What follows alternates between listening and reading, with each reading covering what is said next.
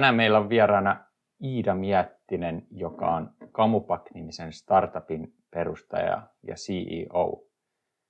Iida, kertoisitko tähän alkuun, mitä Kamupak tekee, minkälainen yritys te olette? Joo, hei vaan ja mukava olla täällä, täällä tänään mukana. Ähm, joo, eli Kamupak on olemassa ihan siitä syystä, että me halutaan tuoda korvaava ratkaisu kertakäyttöpakkausten ja kertakäyttöisyyden sijaan tilalle ja, te, ja uskotaan uudelleen käyttöön ja tuotteiden kiertoon. Ja miten me tätä problematiikkaa ollaan lähdetty ratkomaan, niin meillä on tämmöinen panttisysteemi mahdollistamaan tuotteiden kierto ja toimitaan takeaway-markkinoilla, eli meillä on uudelleen käytettäviä tuotteita ja pakkauksia takeaway, ruokailuun ja takeaway kahviin. Ja sitten meillä on kiertotalouteen pohjautuva palvelumalli mahdollistamaan kierto mahdollisimman kevyesti ja liinisti niin kuluttajille kuin yrityksillekin tämän panttisysteemin avulla, joka on siis alusta ja palvelu mahdollistamaan kierto ja tekemään siitä mahdollisimman helppoa ja nopeata juurikin kuluttajille ja yrityksille ja yhdistämään ne toisiinsa. Okei, kuulostaa mielenkiintoiselta. Voisitko vielä vähän tarkentaa, että miten, miten tämä tota, kuluttajalle käytännössä näyttäytyy? Tämä, eli, eli, eli mitä kuluttajan pitää tehdä, jotta hän voi osallistua tähän teidän panttisysteemiin? Joo, eli, eli kuluttajille tämä on nähtävissä nyt meidän asiakkaiden kautta, jotka meidän asiakkaita ovat siis ravintolat, kotikuljetustoimijat ja sitten myös pienissä määrin myös ruokakaupat. Ja, eli ympäristöt, missä takeaway, takeawayta on tarjolla taas kuluttajille. Ja siellä me taas mahdollistetaan se, että me tarjotaan uudelleen käytettävää takeaway-rasiaa tai takeaway-kuppia kuluttajille käyttöön. Ja tosiaan tämän digitaalisen panttisysteemin avulla me mahdollistetaan myös se, että kun saatat jostain takeawayta mukaan kamupak rasiaan, kamurasiaan, niin tota, sitten sä voit myös sen jälkeen, kun se on käytetty ja likainen, niin sä voit palauttaa sen mihin tahansa lähiravintolaan tai ruokakauppaasi riippumatta siitä, mistä sä sen naudit. Ja sitten sulla on aina mahdollisuus tosiaan siinä palauttamisen yhteydessä saat tämmöistä eh, kamukredittiä, jonka avulla voit sitten, jota voit hyödyntää milloin vaan siihen, että noudat uuden puhtaan rasian tai tuotteen ja sitten sulla on myös mahdollisuutta aina, koska se on panttisysteemi, niin saada periä rahasi takaisin järjestelmästä ja tosiaan näin. Eli mahdollistamme sen kierran ja panttisysteemi niin, että sulla on aina uusi käyttöoikeus ja panttimahdollisuus, kun palautat tuotteen jota pystyt sitten hyödyntämään milloin vaan. Ja se, sitä kredittiä sä saat sitten sun Kamupakin omaan sovellukseen tai Kamupakin omalle kortille, jonka kautta sä voit sitten ihan milloin vaan halutessasi sitä hyödyntää. No, tämä kuulostaa varsin innovatiiviselta ja, ja kiertotaloutta edistävältä liiketoimintamallilta. Niin kertoisitko vähän, vähän tästä idean syntyhistoriasta. Mikä, mi, miten Kamupak on saanut alkunsa ja mi, miten oot itse päätynyt tälleen tota, perustamaan kiertotalouden startupin? No tosiaan se lähti ihan siitä syystä liikenteeseen, että henkilökohtaisesta ahdistuksesta tähän kertakäyttöpakkaus ja kulttuuri- ja kertakäyttöisyyden jatkuvaan kasvuun. Ja sitten samanaikaisesti siihen, että ei ollut mitään ratkaisua olemassa, että kuluttajille jätetään myös paljon vastuulle teeman ratkomiseen ilman, että meillä on mitään globaaleja skaalattavia ratkaisuja, niin että siitä tulisi helppoa korvata niitä jollain. Sitten samaaikaisesti mä oon itse ollut aina tosi kiinnostunut kiertotalousratkaisuihin ja kiertotalouspalveluihin liiketoiminnan puolella ja juurikin siitä syystä, että miten me pystytään taklaamaan tätä resurssien ylikuluttamisteemaa ja varsin innovatiivisia ratkaisuja, niin lähdin tätä kautta tutkailemaan teemaa. Ja siitä tuli sitten meillä meidän tota, ajatus tästä panttisysteemistä niin, että tehtäisiin tästä skaalattavaa isossa kuvassa tästä pakkauksien kierrosta. Ja erityisesti myös siitä, että kun on paljon pakkauksia kierrossa ja tuotteita kiertotaloushengessä, niin nämä tuotteethan pitää olla myös jäljitettävissä, jotta se voidaan tehdä niin kuin logistisesti optimoiduksi ja ympäristövaikutuksien näkökulmasta tehokkaaksi ja jotta se järjestelmä toimii.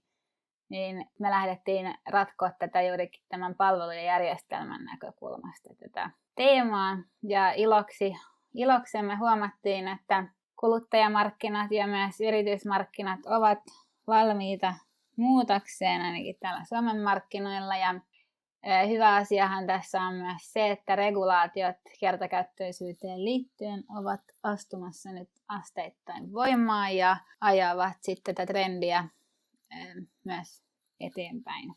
Joo, mainitsit tuossa tuon henkilökohtaisen ulottuvuuden ja ehkä tällaisen niin kuin ahdistuksen kuluttamisen suhteen ja toisaalta myös sun niin kuin, oman kiinnostuksen niin kuin, kiertotalouden ratkaisuihin. Mä sanoisin, että varmaan niin kuin, on monia henkilöitä, jotka tuntee näitä samaa, mutta mikä oli sulla se, mikä sai sitten niin kuin, konkreettisella tavalla lähtemään tekemään jotain asian eteen. Sulla varmaan oli myös esim. jotain yrittäjyyteen tai yritystoimintaan liittyviä taitoja jo valmiiksi, joka mahdollisti tämän. No joo, varmaan, että miksi mä nyt lähdin tätä teemaa edistän, niin okei, okay, yrittäjyys on mulle niin kuin, tavallaan ehkä voisin ajatella, että se on vähän niin kuin verissä mulla.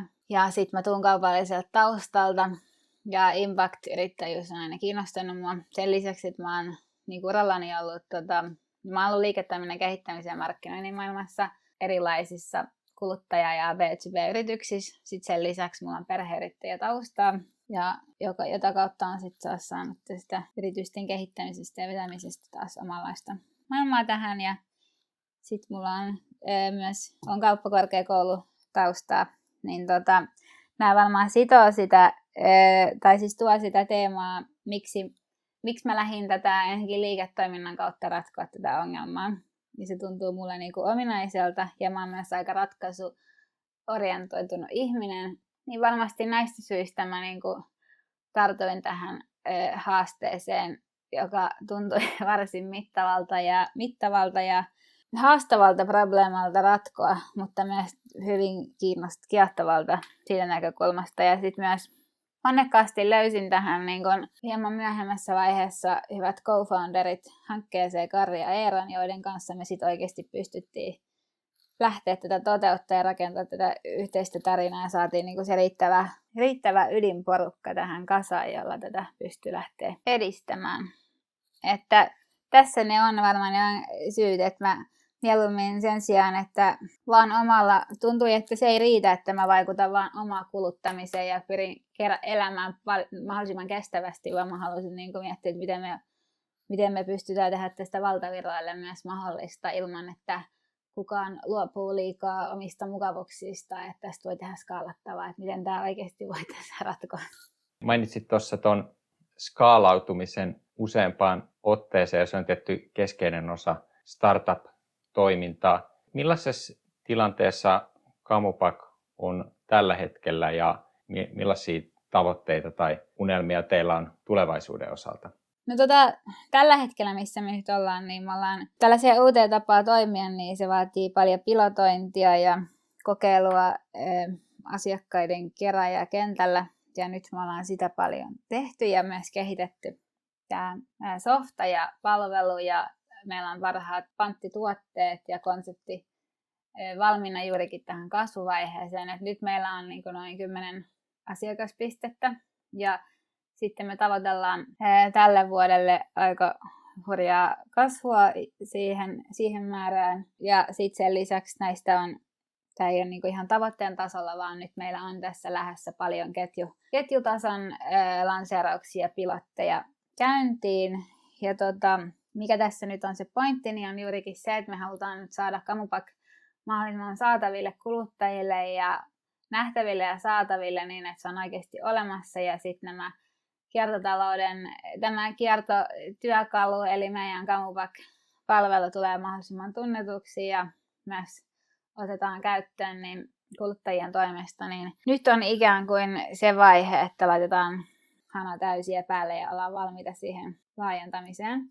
ollaan myös sitä mieltä, että kuluttajat ovat myös nyt valmiita tähän muutokseen. Eli ehkä mitä nyt niin kuin kiteyttäisin tässä, että me halutaan nyt ajaa enemmänkin sitä päin, että me tehdään takeawayn saralla uudelleen käytettävyydestä sitä normia pikkuhiljaa asteittain tämän kertakäyttöisyyden sijaan. Jos sitten tota, puhutaan vähän yleisemmin kiertotalouden markkinoista esimerkiksi Suomen tasolla, niin kun, kun te olette Kamupakissa siellä ikään kuin kädet savessa eh, teke, tekemässä, tekemässä kiertotaloutta yrityskentällä, niin onko sulle muodostunut käsitys, että mikä on kiertotalouden painoarvo suomalaisissa yrityksissä tällä hetkellä ja onko, onko niin kiertotalouden mahdollisuuksia osattu tarttua? No joo, siis kyllä ja ei. Mun mielestä on hyvää liikehdintää ja tunnettuutta on muun muassa Sitra tehnyt ja nyt on ympäristöministeriö asettanut hyvät kiertotaloustavoitteet tämän kartan, kartan kautta.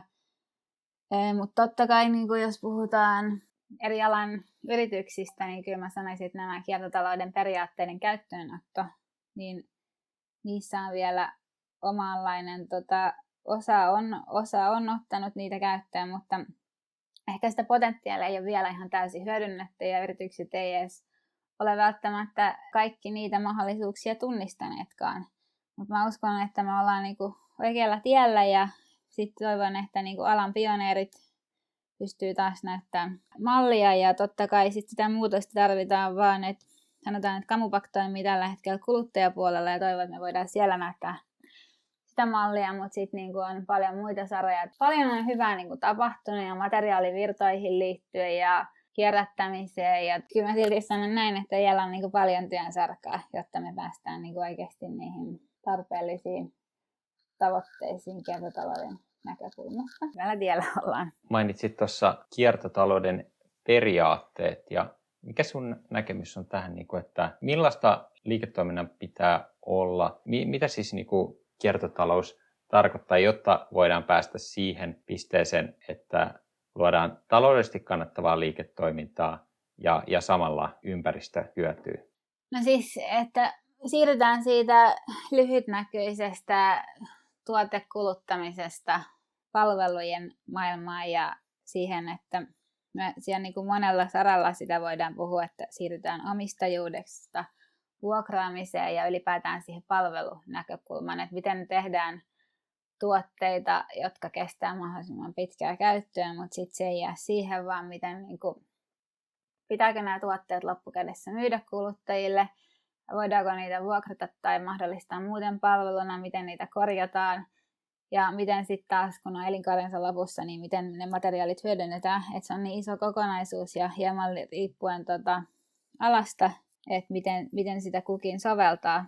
Mutta toivoisin myös sitä, että yritykset tavallaan näkisivät tässä sen ison, ei vain niin kuin ympäristövaikutusten näkökulmasta, mitkä on ne kaikkein oleellisimmat, mutta tässä on niin kuin myös todella isoja liiketoimintamahdollisuuksia juuri tämän palvelu eli ajattelun näkökulmasta, että tunnistettaisiin ne, ne mahdollisuudet ja nähtäisiin senkin, senkin pohjalta sit viimeistään niin luomaan sitä motivaation johdon viemään sitä, sitä suuntaa kohti.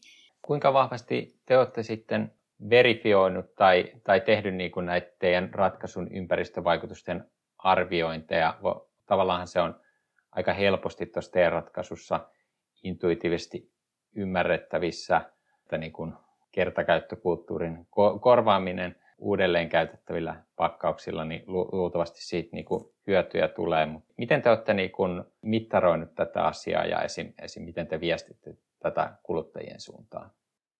Joo, no meillä on me ollaan niin alusta pitäen tehty siinä vaiheessa skenaario laskentomielessä LCA, eli Life Cycle Assessment laskennat tällaiselle, että mitä tämä meidän toiminta isossa kuvassa, mitkä sen ympäristövaikutukset ovat ja sitten verrattu niitä erilaisiin kertakäyttöpakkausmateriaaleihin.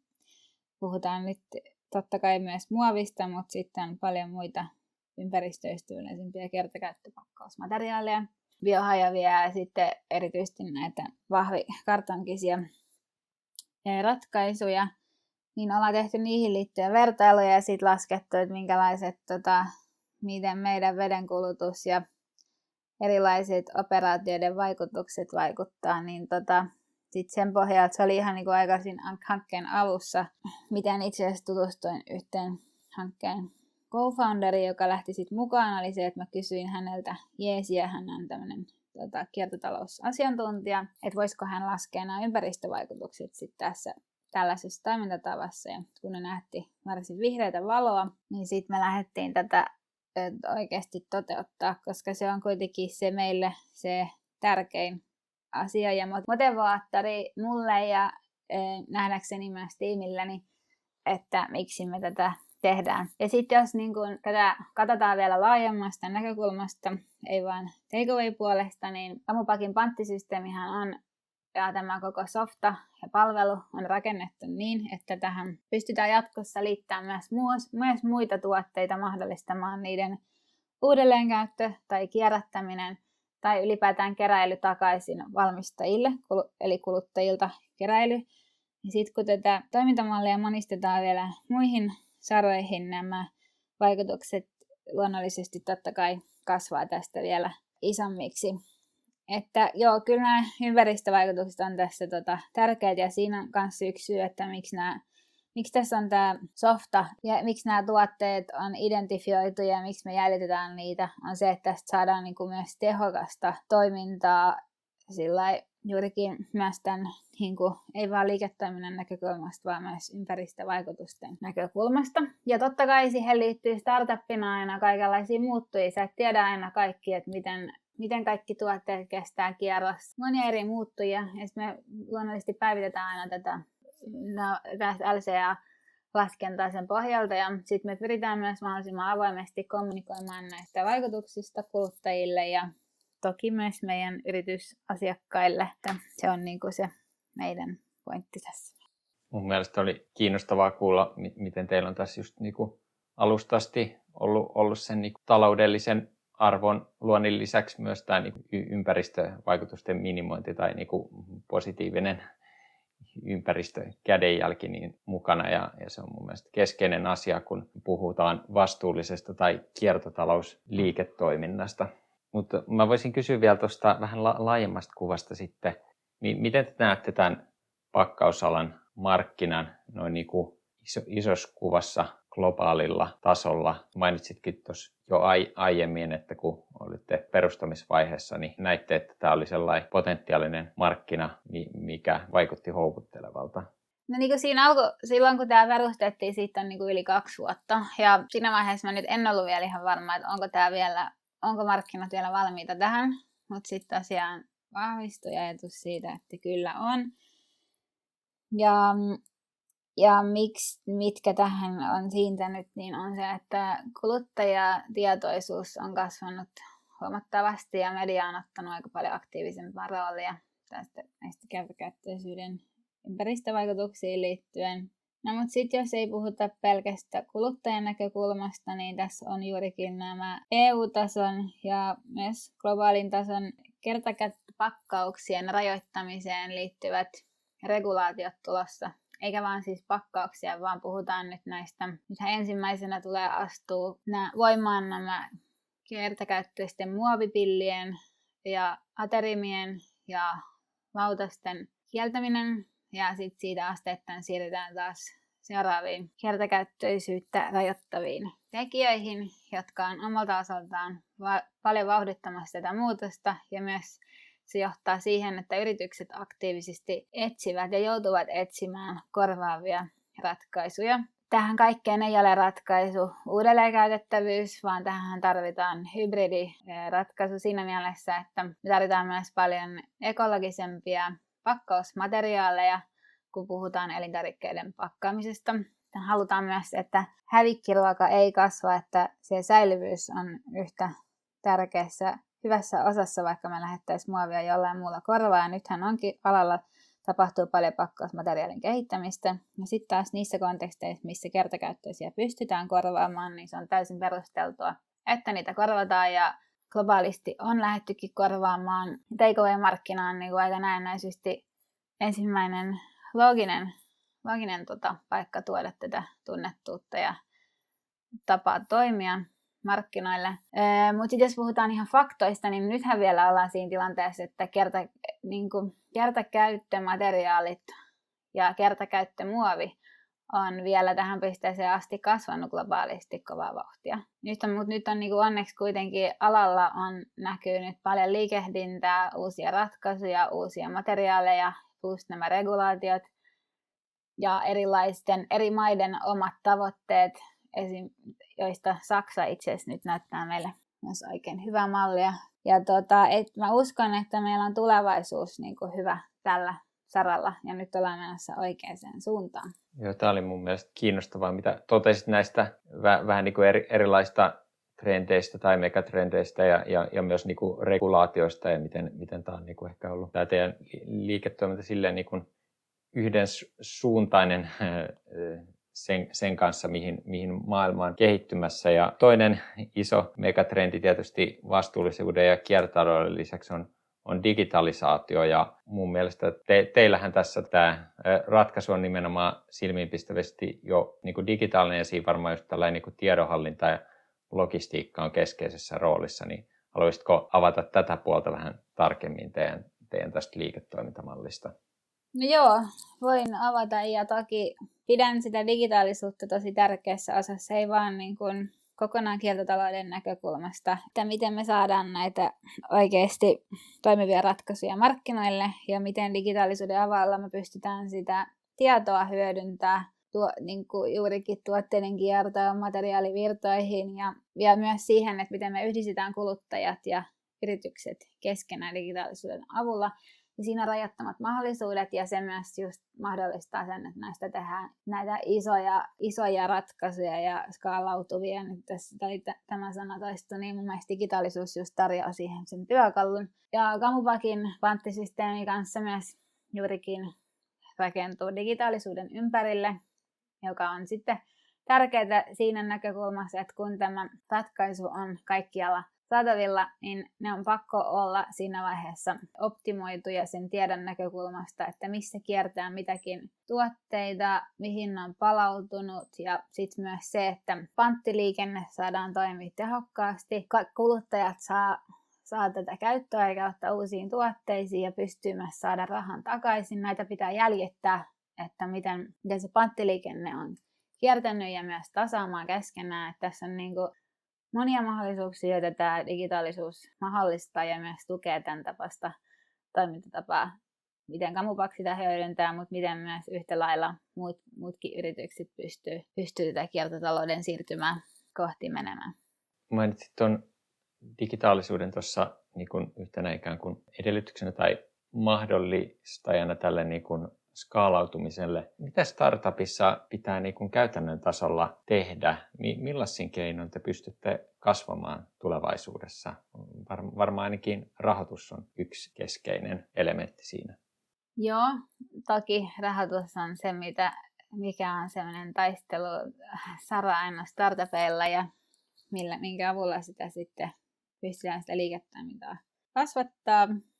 Siihen on sitten tarjolla erilaisia yksityisiä sijoituskierrosmahdollisuuksia. Sitten on myös jonkun verran tällaisia julkisia tukirahoitusinstrumentteja, jotka on sitten myös suuntautunut jonkun verran kiertotalouden saralla tässä lähiaikoina onneksi näin, jotta pystytään sitä siirtymään tukea. No sitten sanoisin, että tärkeää on, että kun alussa sen hankkeen perustaa, niin että sulla on hyvä tiimi, jolla on tarpeeksi motivaatiota ja osaamista mahdollistamaan sit se teidän yhteinen tavoite ja missio. Ja uskot samaan, samaan missioon ikään kuin. Tässä varmaan muutamia.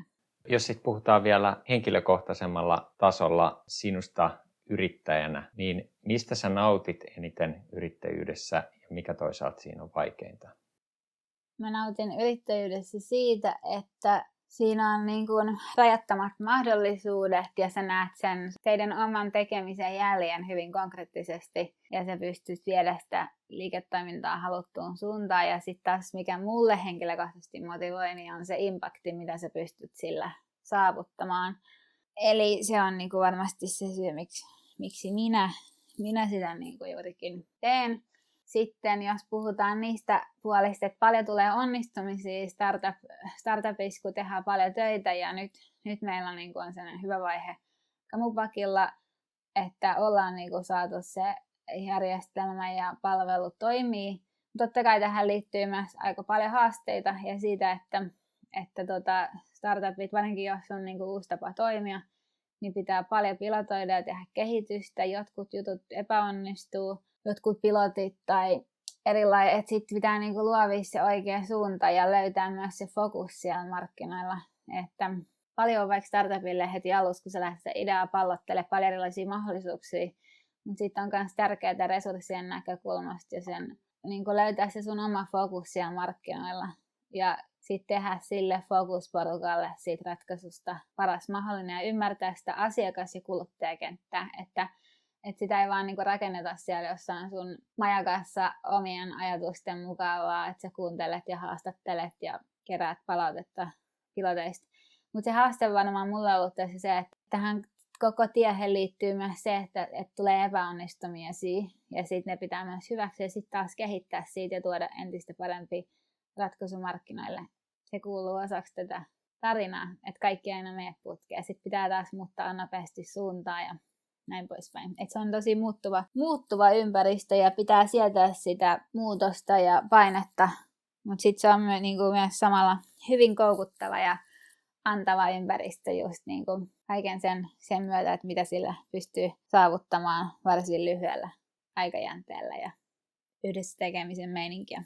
Kuvasit tuossa mun mielestä kiinnostavasti tota, niin kuin pilotointia, kehitystyötä ja epäonnistumisia, mitä liittyy siihen startup-yrittäjyyteen.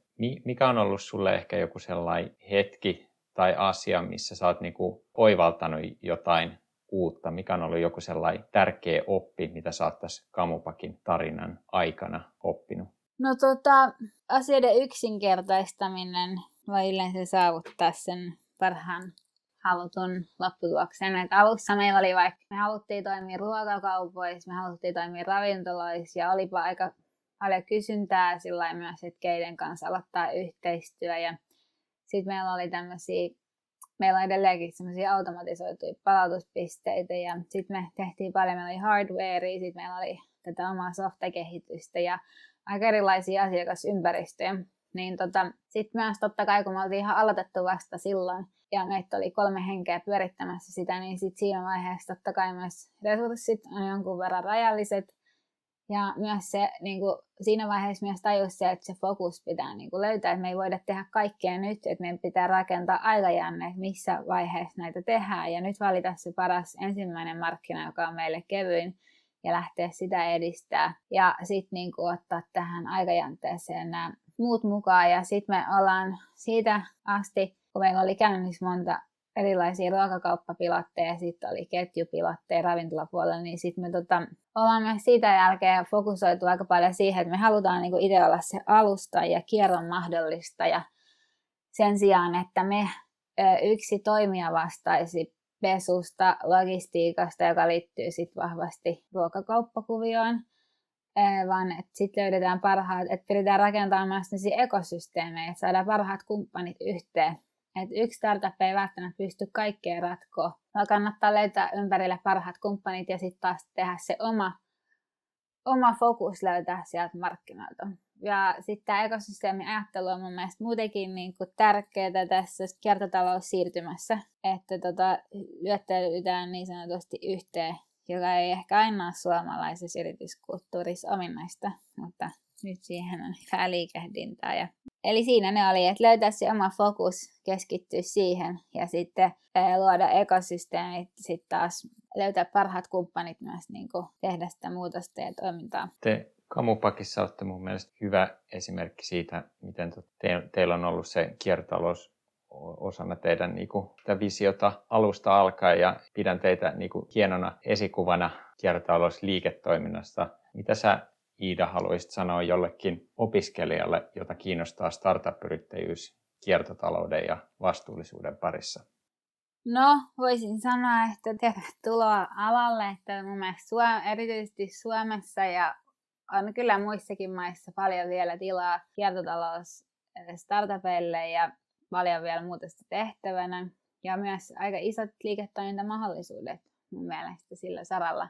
Jos miettii vaikka Pohjoismaita, niin siellä saattaa olla jopa muissa maissa enemmänkin tällaisia impact-keskittyneitä kasvuyrityksiä. Suomessa mulla vielä, mun mielestä vielä olisi niin kuin enemmänkin useammallakin tällaiselle varaa markkinoilla. Ja tota, Kamupakka on ainakin oppinut tässä matkan varrella, että tämä on niin kuin hyvä suunta ja tota, oikea aika nyt lähteä tälle tielle, niin tota, ei, ei mulla muuta kuin, että sitä, sitä tietä vaan tutkailemaan. Jos sitten luodaan vielä tässä lopuksi vähän katsetta tulevaisuuteen ja visioidaan pikkasen, niin tota, miltä sä näkisit, että pakkausalan osalta elämä voisi näyttää resurssiviisaammassa ja hiilineutraalissa kiertotaloudessa vuonna 2035? No, vuodessa 2035 siihen on vielä onneksi aikaa, että ehditään nyt luomaan ne edellytykset siihen, mutta näkisin siinä vaiheessa, että kaikki pakkaukset, jotka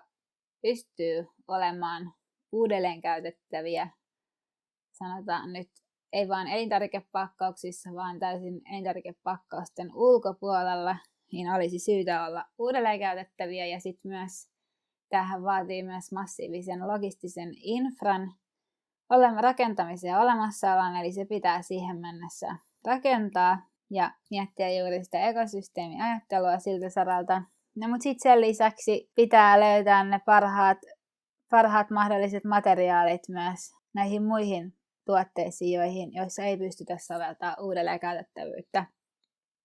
Eli, eli paljon on, on sillä saralla kehitystä ja Suomessa on biokomposiittimateriaalin kehitystä ja biopohjaisten materiaalien, niin pitää saada paras kombinaatio sit siihen, että miten me, miten me ei ylikuluteta meidän luonnonvaroja.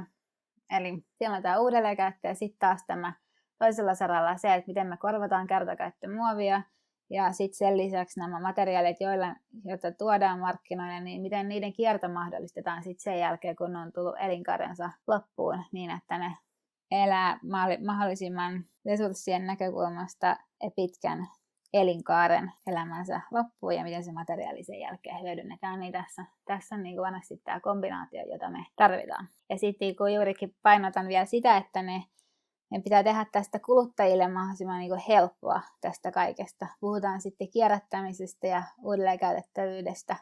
Nämä työkalut pitää olla hyvin saatavilla – ja helppoja toteuttaa, jotta tämä oikeasti pystytään tehdä isossa kuvassa. Näillä teeseillä siis kohti tulevaisuutta. Kiitos paljon Iida, että pääsit kiertotalouden strategiat ja johtaminen podcastin vieraaksi. Kiitos mahdollisuudesta osallistua tähän.